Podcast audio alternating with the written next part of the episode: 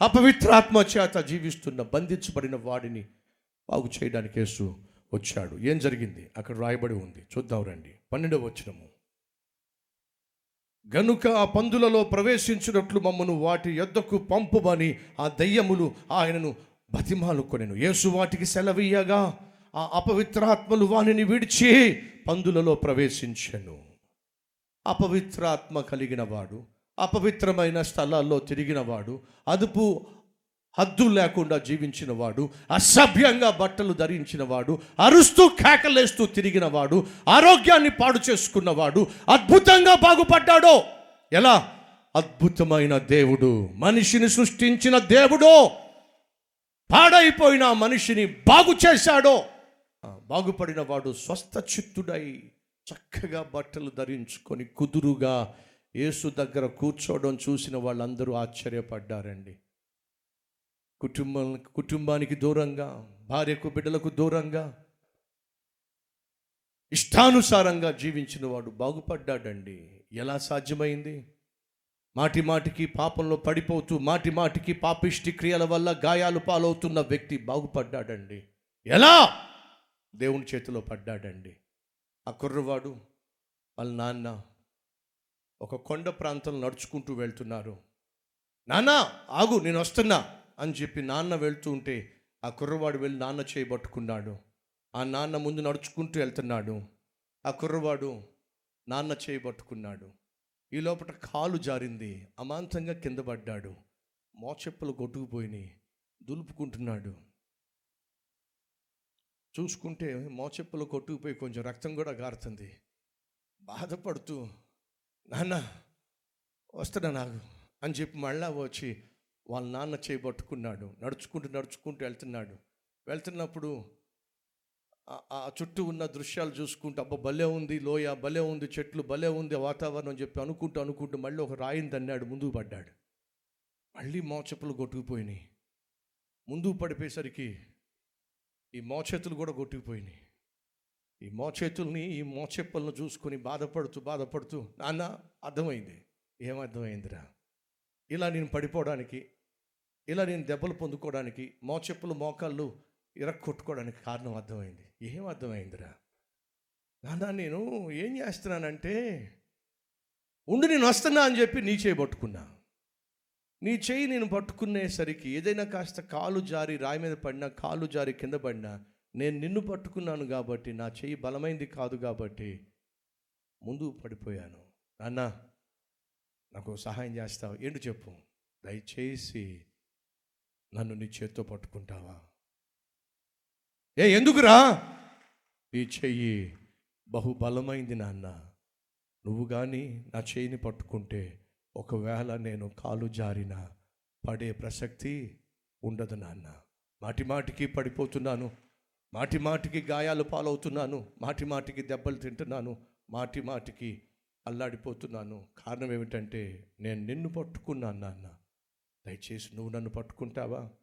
ఆ నాన్న తన చేయి అందించాడు. అతను చేయి ఆ కుర్రవాడు చేయి పట్టుకున్నాడు. ప్రే సహోదరి సహోదరులు ఆ తరువాత ఆ కుర్రవాడు కాలు జారలేదా?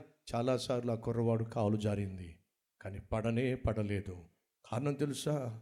తనను కన్న తండ్రి పట్టుకున్నాడు కాబట్టి. మాటి మాటికి పడిపోతున్నావు. మాటి మాటికి గాయాలు పాలవుతున్నావు. దెబ్బలు తింటున్నావు.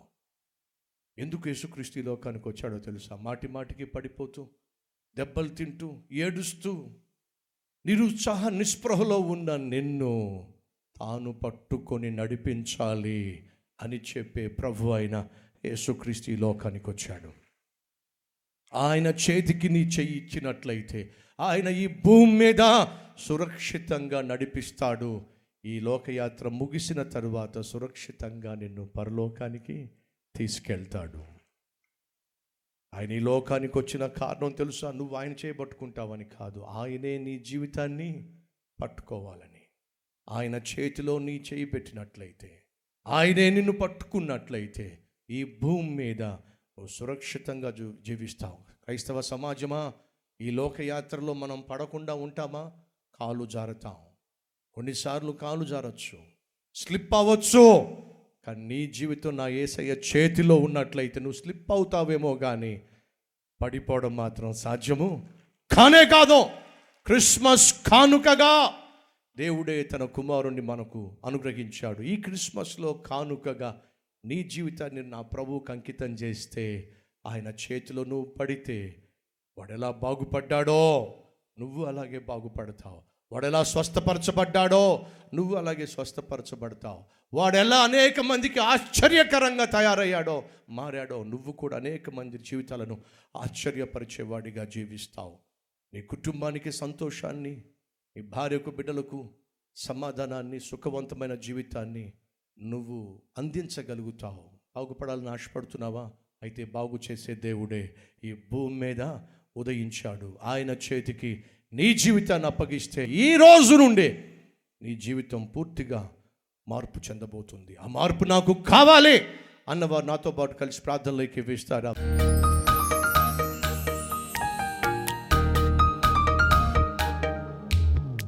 మహాపరిశుద్ధుడు అయిన ప్రేమ కలిగిన తండ్రి నీ దివ్యమైన సన్నిధిలో వచ్చి ప్రభువ. ఈ శ్రేష్టమైన సన్నిధిలో శ్రేష్టమైన సందేశం విని తమ జీవితాల్లో ఉన్నటువంటి లోపాలకు పాపాలకు కారణము వారు కలిగి ఉన్న అపవిత్రాత్మ.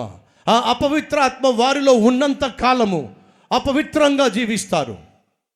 అసభ్యంగా ప్రవర్తిస్తారు. అరుస్తారు కేకలేస్తారు. అపవిత్రమైన స్థలాల్లో తిరుగుతారు. ఆరోగ్యాన్ని పాడు చేసుకుంటారు. అటువంటి స్థితిలో ఉన్నవారు. ఈరోజు మొరపెడుతున్నారు మనవి చేస్తున్నారు మన్నించమని వేడుకుంటున్నారు. నాయనా పడిపోతున్న మనిషిని పట్టుకోవడానికి ఈ లోకానికి వచ్చావు. పాడైపోతున్న మనిషిని పాతాళానికి పోతున్న మనిషిని పట్టుకోవడానికి ఈ లోకానికి వచ్చావు. పట్టుకో నాయనా మమ్ములను పట్టుకో. పడిపోకుండా పట్టుకో. పాతాళానికి పోకుండా పట్టుకో. పరలోకానికి తీసుకుని వెళ్ళడానికి పట్టుకో నాయనా. ఎవరైతే తమ హస్తాన్ని చూపిస్తూ ప్రభా నన్ను పట్టుకో పరలోకానికి పట్టుకెళ్ళు అని ఆశతో అడుగుతున్నారో వారి జీవితాలను పట్టుకోమని వారిని ఆశీర్వదించమని రక్షకునిగా వారి హృదయంలో ఉదయించమని ఈరోజే ఈ క్షణమే వారిలో గొప్ప మార్పును వారిలో గొప్ప పరిశుద్ధతను మీరు అనుగ్రహించమని. ఏసునామం పేరట వేడుకుంటున్నాం తండ్రి. ఆమెన్.